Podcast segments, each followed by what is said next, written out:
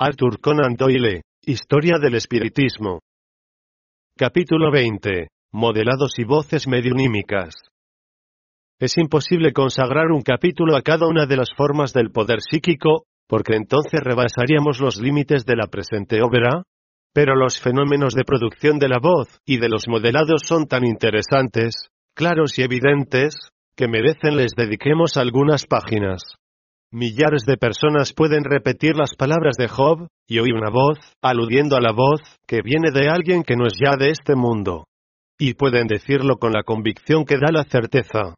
La Biblia abunda en relatos de este fenómeno, véase la obra de Usborne y Mores, Las Voces, 1913, página 433, y las investigaciones psíquicas de los tiempos modernos no han hecho en esta, como en otras manifestaciones supernormales, más que confirmar fenómenos que ya ocurrieron en los comienzos del mundo. Casos históricos de mensajes orales son los que oyeron Sócrates y Juana de Arco, pudiendo asegurarse a la vista de los nuevos descubrimientos, que aquellas famosas voces fueron del mismo carácter supernormal que las que hoy día oímos. ¿Qué pensar de esas antiguas estatuas que hablaban, según clásicos testimonios? El erudito y anónimo autor, que se dice fue el doctor Leonardo Mars, del curioso libro Apocatastasis o Progreso Retrógrado, copia el siguiente texto de Nono, respecto a aquella estatua, Apolo, al punto donde estuvo y a la manera como habló, nada dijo. Sin embargo, no hay duda, que hubo en Delfos una estatua, que emitió voces inarticuladas, o sea en el lenguaje de los espíritus, los cuales no tienen órganos que les permitan hablar articuladamente. A lo que el doctor Mars pone este comentario, el autor parece no estar bien informado acerca del poder de hablar que tenían los espíritus, pues en todas las historias antiguas se lee que su voz fue con frecuencia oída en el aire, expresada articuladamente y repitiendo las mismas palabras en distintos lugares, lo cual fue llamado y universalmente conocido con el nombre de voz divina. Prosigue diciendo que en la mencionada estatua el espíritu se encontró con un material muy difícil para las experimentaciones, probablemente piedra, que intentó articular la voz, pero le fue imposible porque la estatua no tenía laringe ni demás órganos de la palabra, como tienen los mediums modernos. El doctor Mars sostiene en su libro que los fenómenos espiritistas, en la época en que lo escribió, 1854, eran raros y escasos en la comparación con los de la antigüedad. Los antiguos, dice, hablan de aquellos como de una ciencia, que era fuente de conocimiento cierto y seguro, el sacerdote era un medium transmisor de la voz, y esto explica lo que se llamaba el oráculo parlante. Merece notarse que la voz, que fue una de las primeras formas de mediunidad, con el moderno espiritismo sigue siendo todavía muy importante, al paso que otras formas de la primitiva mediunidad se han vuelto raras.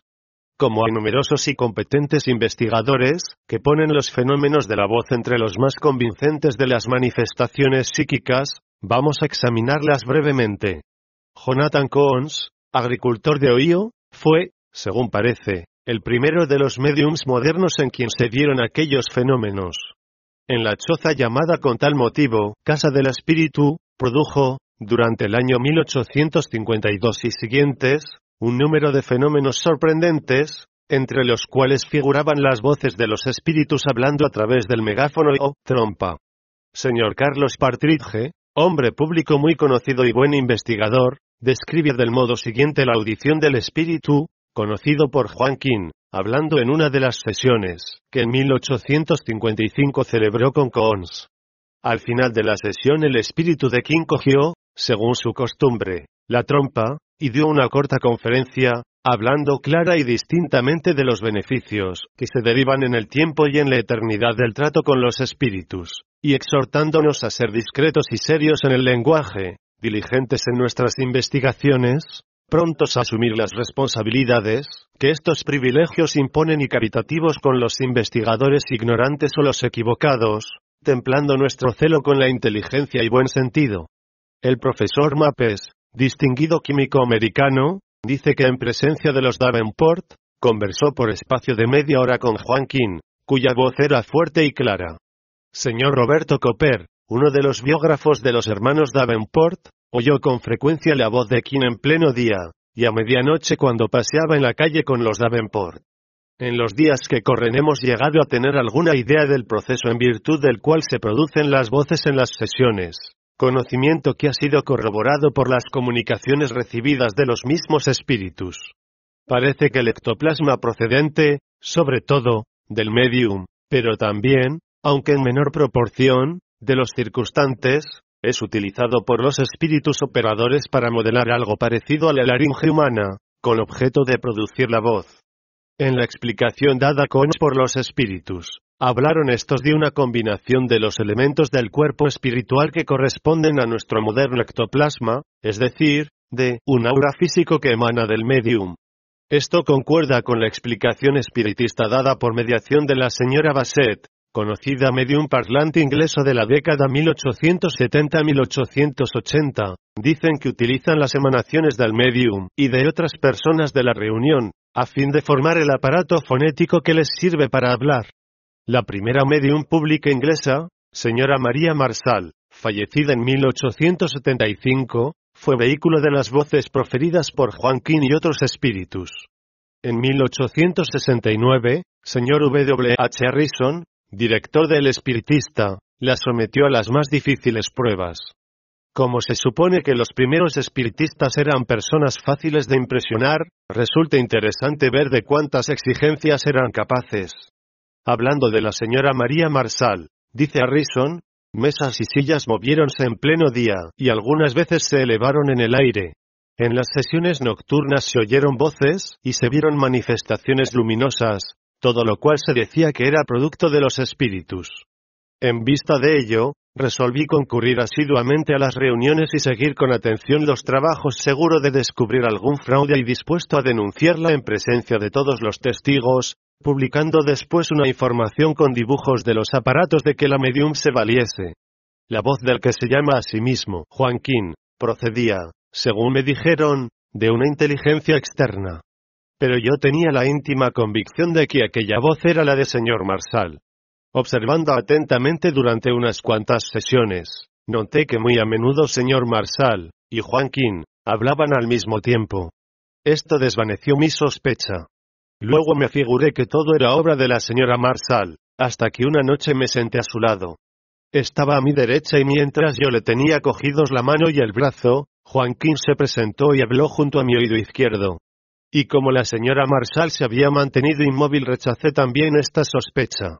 Más tarde, supuse que alguno de los visitantes con quien la medium estaría de acuerdo, emitía las voces atribuidas a Joaquín, por lo cual resolví tener una sesión yo solo con los señores Marsal. Pero en ella se presentó también Joaquín y estuvo hablando por espacio de más de una hora. Finalmente, sospeché que había alguna persona escondida que producía las voces, y para comprobarlo preparé dos sesiones en las cuales los señores Marsal se hallaran solos entre personas extrañas y en una casa desconocida para ellos. Pero también entonces se presentó Joaquín con las manifestaciones de siempre.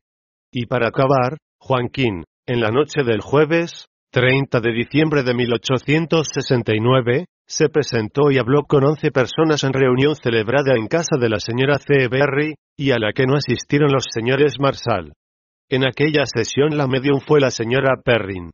Señora Rison, que de tal suerte recibía cumplida satisfacción a su deseo de averiguar si algún ser humano, presente a las sesiones, producía las voces, no dice si éstas dieran, como suelen hacerlo frecuentemente, pruebas de identidad que ni el medium ni ninguno de los concurrentes pueden dar en caso alguno. Un investigador italiano muy conocido, el señor Damiani, declaró ante la Sociedad Dialéctica de Londres que las voces le habían hablado en presencia de mediums no profesionales, y que, más tarde, conversaron con él en sesiones, que tuvo con la señora Marsal, poniendo de relieve las mismas particularidades de tono, expresión, volumen y pronunciación en unos y otros casos. Aquellas voces refiriéronse a cuestiones de índole tan privada que nadie podía conocerlas, llegando a vaticinarle hechos que tuvieron cumplimiento exacto. Es natural que los que por primera vez se encuentren en presencia de estos fenómenos sospechen la existencia de la ventriloquía como posible explicación de ellos. Daniel Douglas Home, con quien se producían frecuentemente, se preocupó mucho de salir al paso a los que tal objetaban. Y el general Voldero, relatando la sesión dada por este medium cuando le visitó en su casa de Cupar en 1870, escribe, luego se oyeron voces que hablaban juntas en la sala, debiendo ser de dos diferentes personas, a juzgar por los distintos tonos. No pudimos entender lo que decían, porque Howe nos estuvo hablando al mismo tiempo. Al hacerle observaciones acerca de este extremo, nos contestó, hablo expresamente para que ustedes puedan convencerse de que las voces no son obra de ventriloquía. La voz de Howe era, en efecto, completamente distinta de las que vibraban en el aire. El autor puede corroborar lo que antecede con su experiencia personal, pues ha oído repetidamente voces hablar a un mismo tiempo. De ello da algunos ejemplos más adelante, en el capítulo titulado Algunos grandes mediums modernos. El almirante Usborne More declara haber oído simultáneamente tres y cuatro voces de espíritus, experimentando con la medium señora Riet, de Detroit. En su libro, Las voces, 1913, aducen confirmación de sus palabras al testimonio de una conocida escritora, Miss Edith Carver. Dice así, con respecto a los resultados obtenidos en las 200 sesiones que dio Etarriet durante sus tres visitas a Inglaterra, cuya relación llenaría un grueso volumen de ser escritas in extenso, solamente reproduciré algunas de las notas tomadas por mí entonces sobre determinados detalles. 1. La señora Riet no caía nunca en trance, sino que conversaba con los concurrentes a la sesión, y nosotros la hemos oído hablar y discutir con un espíritu con cuyas opiniones no estaba conforme. Recuerdo la risa de señor Stead, al oír cierta vez a la señora Riet regañando al espíritu del difunto director del Progressive Tinker, por su actitud contra los mediums, y la confusión evidente de este, quien después de intentar una explicación, se desvaneció, al parecer descorazonado. 2. 2 tres y hasta cuatro voces de espíritus hablaron simultáneamente a diferentes personas de las que asistían a la sesión. 3. Hubo mensajes en idiomas extranjeros, francés, alemán, italiano, español, noruego, danés, árabe y otros, desconocidos para la medium. Una señora noruega muy conocida en el mundo político y literario, oyó la voz de un hombre que dijo ser su hermano. Habló con él y pareció muy satisfecha de las pruebas incontrovertibles que de su identidad le dio. En otra ocasión una voz habló en español rapidísimo, dirigiéndose decididamente a una señora de la reunión a quien ninguno de los presentes sabía conocedora de semejante lengua. La señora entró en conversación seguida en español con el espíritu, con evidente contento de este último. María Ollis, notable medium americana, que visitó Inglaterra en 1874 y en 1880, invitada por conocidos espiritistas de Londres, poseyó también, entre otras, la facultad de la voz directa, según consta en el libro del Dr. N. B. Wolfe, Hechos sorprendentes del espiritismo moderno. Era la señora Hollis, mujer de exquisitos sentimientos, y se cuentan por millares los seres humanos a quienes favoreció con sus consuelos. Sus dos guías espirituales, Jaime Nolan y un piel roja llamado Esqui, hablaron muchas veces por su mediación. En una de las sesiones celebradas en casa de la señora MacDougall Gregory, 1880, un sacerdote de la Iglesia de Inglaterra observó que un espíritu cogía el hilo de una conversación con él interrumpida desde hacía siete años. Quedando plenamente seguro de la autenticidad de la voz, muy peculiar y claramente audible para los que estaban al lado del sacerdote a quien iba dirigida. Señor Eduardo Cerandal, da noticia de otra buena medium americana de voz directa, la señora Emilia S. French, en su libro Los muertos no han muerto. Señor Randall, estudió durante 20 años las facultades de aquella medium, obteniendo con ella resultados sorprendentes. Con otra medium parlante, la señora Mercia M. Wine, que falleció en 1900, pudo el Círculo Salvador de California establecer comunicación con las almas incapaces de mejorar en el más allá. El relato de estas extraordinarias sesiones, intervenidas por señor Leandro Fisher, de Buffalo, y que duraron 25 años, de 1875 a 1900, figura con todo detalle en el libro del almirante Usborne More, Ojeadas al otro estado. La señora Everett, excelente medium no profesional, Obtuvo voces en Inglaterra en 1867, y durante muchos años después. La mayor parte de los grandes mediums físicos, especialmente los materializadores, han producido fenómenos de voces. Tales, por ejemplo, Eglinton, Spriggs, Us, Dugit, Erne, la señora Guppy, y Florencia Koch. La señora Isabel Blake, de Ohio, fallecida en 1920, fue una de las más extraordinarias mediums parlantes de que hay noticia, y tal vez la más convincente de todos, porque con ella se producían, por lo general, las voces en pleno día. Era una mujer pobre e iletrada, que vivió en el pueblecillo de Bradrick, Virginia del Oeste. Se reveló su mediunidad desde niña, y aunque era muy religiosa, fue expulsada, como tantos otros, del seno de la Iglesia, a causa de estar dotada de dicha facultad. Casi no se ha escrito sobre ella más que la monografía que la dedicó el profesor Islop. Repetidas veces estuvo sometida a prueba por sabios y hombres de ciencia, siempre con la mejor voluntad por parte de la interesada. Pero como dichos sabios no lograron descubrir la menor trampa, no quisieron molestar al público dándole a conocer los resultados de sus experimentos. Islop se interesó en favor de aquella medium después de haber oído hablar de ella a un famoso escamoteador americano, el cual le aseguró la autenticidad de los fenómenos provocados por la señora Blake. Al describir los que él tuvo ocasión de presenciar, confiesa Islop, por modo desacostumbrado, su ignorancia de los procesos ectoplásmicos en la producción de fenómenos de voces, dice, el tono elevado de los sonidos en algunos casos excluye la suposición de que las voces puedan modularse en las cuerdas vocales de la medium. He oído los sonidos desde una distancia de 20 pasos, y hubiera podido oírlos desde 40 o 50 sin que la señora Black moviera los labios. Queda todavía por sentar una hipótesis clara que explique este aspecto de los fenómenos. Decir, espíritus, es cosa que no satisface al hombre de ciencia. Necesita conocer el proceso mecánico del fenómeno, del mismo modo que conoce y se explica el del lenguaje usual. Puede ser cierto que los espíritus sean la causa primera, pero hay un lapso en el proceso desde la primera iniciativa al último resultado. Esto es lo que crea la perplejidad, mucho más que la suposición de que los espíritus están detrás de todo aquello. El hombre de ciencia no puede admitir que los espíritus consigan un efecto mecánico sin usar un instrumento mecánico también ni nadie puede admitirlo, pero una y otra vez hemos tenido la explicación desde el más allá. La ignorancia del profesor Islop respecto a la relación existente entre los sonidos y su fuente, sería menos sorprendente a no haber los mismos espíritus dado respuesta a las preguntas hechas por él. El doctor L. V. Guthrie, superintendente del West Virginia Asylum, en un Tingdow, después de investigar con la señora Blake, quedó también convencido de sus poderes. Dice, He tenido varias sesiones con ella en mi propio despacho, en la terraza al aire libre, y en una ocasión en un coche, según íbamos de camino. Repetidamente se ofreció a que tuviéramos una sesión empleando un tubo de chimenea en vez del cuerno de estaño que generalmente usaba, y muchas veces la he visto producir las voces con la mano descansando sobre uno de los extremos del cuerno.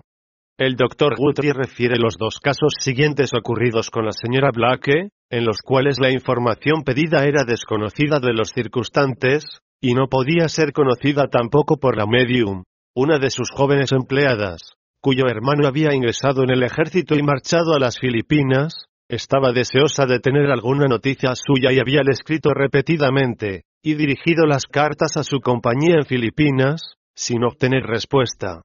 Fue al cabo a la señora Black y oyó decir al espíritu de su madre que tendría contestación. Si escribía a su hermano hace lo hizo así, y al cabo de dos o tres días tuvo respuesta de él, que había vuelto de Filipinas sin que nadie de su familia lo supiera. El caso que sigue es más sorprendente, una conocida mía, de familia muy principal del sur, cuyo abuelo había sido hallado al pie de un puente con el cráneo deshecho, fue a ver a la señora Black hace algunos años, no pensaba para nada en su abuelo en aquella ocasión. Así, pues, mostróse sorprendidísima al oír que el espíritu de su abuelo le decía que no se había caído del puente abajo, como se sospechó al ver su cadáver, sino que le habían asesinado dos hombres para desvalijarle, arrojándole después desde lo alto del puente. El espíritu procedió a describir minuciosamente el aspecto de los dos asesinos, y dio tales detalles, que condujeron a la detención y confesión de uno de aquellos individuos. Islop, da detalles de un caso en que con esta medium la voz comunicante, proporcionó la solución adecuada para abrir una combinación de caja de caudales, desconocida para los concurrentes a la sesión. Entre los modernos mediums parlantes ingleses, figuran las señoras Robert Johnson y Blanche Cooper, Juan C. Sloan, Guillermo Phoenix, señor Potter, y las señoritas Dunsmore, y Evan Powell. Señor H. Dennis Bradley ha dado un relato completo de la mediunidad parlante de Jorge Valiantine, conocido medium americano. Son imponderables los servicios prestados por Mr. Bradley, y la labor que con verdadero sacrificio ha realizado en pro de la ciencia psíquica. Multitud de pruebas y testimonios por él recogidos constan en sus dos notables libros, Hacia las estrellas, y La sabiduría de los dioses. Antes de poner término a este capítulo, dedicaremos algunas páginas a los sorprendentes experimentos relativos a las impresiones y modelados verificados con las figuras ectoplásmicas o formas materializadas. El primero en explorar ese campo de la investigación fue Guillermo Denton, autor de Secretos de la Naturaleza, libro de psicometría publicado en 1863. Trabajando en Boston el año 1875 con la medium María M. Hardy, empleó ya métodos muy parecidos a los usados después por Richet y Geley en sus recientes experimentos de París. Denton dio algunas pruebas públicas de modelado del rostro de un espíritu hecho en parafina. También se obtuvieron esos modelados operando con los mediums, señora Feeman, Dr. Monk, señora Mayon, y Guillermo Eglinton. Los resultados han sido corroborados por los últimos experimentos llevados a cabo en París, lo que constituye un sólido argumento en pro de su validez. Señor Guillermo Exley, describe la manera como el día 5 de febrero de 1876, se obtuvo en Manchester, un hermoso vaciado de la mano de una señora materializada por la medium señora Firman, y como otro vaciado tomado después de la mano de la medium resultó completamente diferente del primero. En aquella ocasión, encerróse a la señora Firman en un saco metido por la cabeza y atado a la cintura, de modo que sus manos y brazos quedaban aprisionados. Esto alejaba toda posibilidad de trampa por parte de la medium. Además, la cera caliente fue llevada a la sala desde otra habitación. En otra ocasión se obtuvo con la misma medium el vaciado de una mano y de un pie, siendo tan estrecha la abertura de la muñeca y del tobillo, que ninguna de ambas extremidades habría podido salir del molde sin la previa desmaterialización de mano y pie. Los resultados con el Dr. Monk son igualmente indiscutibles. Oxley experimentó con él, obteniendo el mismo éxito que con la señora Firman. Con Monk, logró diferentes modelados de dos distintas figuras. Hablando de aquellos experimentos, dice Oxley, que no debe exagerarse la importancia ni el valor de los modelados espiritistas, pero constituyen un hecho patente que pide de los hombres de ciencia una solución respecto al misterio de su producción. La pregunta está en pie. Houdini, el famoso prestidigitador y un gran anatómico, Sir Arturo Kate probaron con sus propias manos hacer un modelado parecido, sin conseguir otra cosa que poner de relieve la imposibilidad de obtenerlo. El Dr. Nichols, biógrafo de los Davenport, logró con Eglinton, vaciados de manos ectoplásmicas, entre las cuales cierta señora presente vio una con cierta deformidad igual a la que tuvo la mano de una hijita suya, que murió ahogada en el África Austral, a la edad de cinco años. Pero el más concluyente y convincente de todos los vaciados, fue el obtenido por Epes Sergeant, operando con la medium señora Hardy. Merece ser reproducido el resumen que de aquellos experimentos hizo Sergeant. Dice así, 1. Obtuvimos el molde de una mano perfecta, de tamaño natural, dentro de una caja cerrada, merced a la acción de alguna fuerza desconocida. 2.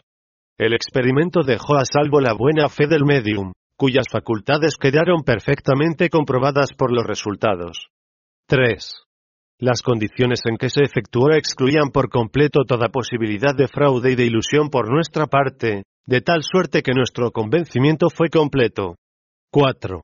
Estas pruebas confirman plenamente el hecho ya hace tiempo conocido, de que manos evanescentes, proyectadas por un organismo invisible, pueden materializarse y hacerse visibles y tangibles. 5. El fenómeno del modelado junto con el de la llamada fotografía de espíritus, demuestra con más objetividad que ninguno la actuación de una fuerza inteligente distinta de todo organismo visible, ofreciendo base admirable para investigaciones interesantísimas a todo hombre de ciencia. 6. Esta pregunta, ¿Cómo se produjo el vaciado en el interior de la caja? Conduce a las más profundas consideraciones relacionadas con la filosofía del porvenir y con muchos problemas de psicología y fisiología, cuya solución abrirá nuevas sendas al conocimiento de fuerzas hoy latentes y del misterioso destino del hombre. El informe va firmado por siete testigos de reputación. Si el lector no quedara convencido con los ejemplos que hemos referido de la efectividad de las pruebas obtenidas respecto a los vaciados y modelados, puede leer las conclusiones a que llegó el gran investigador Geley, después de sus clásicos experimentos con Kluski, a los que ya hemos aludido. El Dr. Geley recogió en la revista Metapsíquica, junio de 1921, los resultados de la serie de 11 sesiones que tuvo con el expresado medium.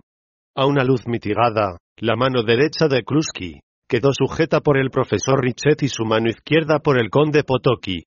Colocóse una artesa que contenía cera derretida por la acción del agua caliente, a dos pies de distancia de Kluski, y para los finos de la prueba la cera fue impregnada, sin que el medium lo supiera, de colesterina química, a fin de descubrir toda sustitución, si la había.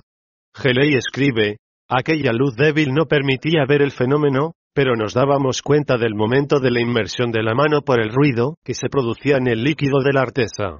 Verificáronse dos o tres inmersiones. La mano que operaba se hundió la artesa, se retiró de ella, y recubierta de parafina caliente tocó mis manos, y las de todos los verificadores del experimento, volviendo a sumergirse en la cera. Después de la operación el guante de parafina, aun caliente, pero solidificado, fue colocado entre las manos de uno de los presentes. De esta guisa fueron tomados nueve moldes, siete de manos, uno de un pie y otro de barbilla y labios. La cera de que estaban compuestos reveló en el análisis a que fue sometida la presencia de la colesterina.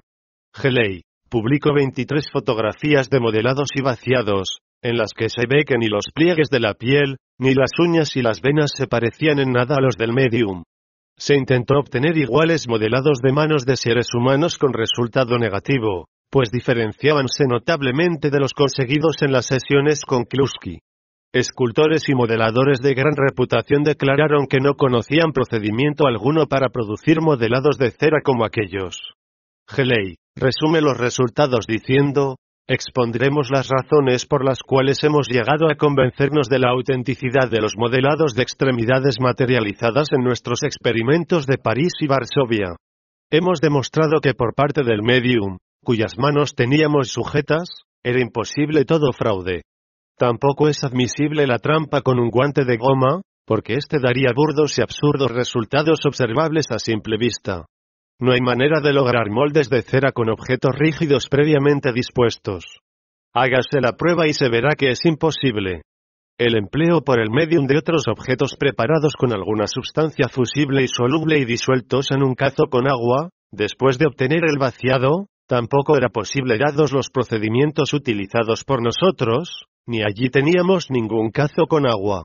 Es inadmisible, asimismo, la creencia de haberse empleado una mano viviente, la del medium o la de alguno de los presentes. Eso no podía hacerse por varias razones. La posición de los dedos en nuestros moldes imposibilitaba el retirarlos sin que el molde se rompiera.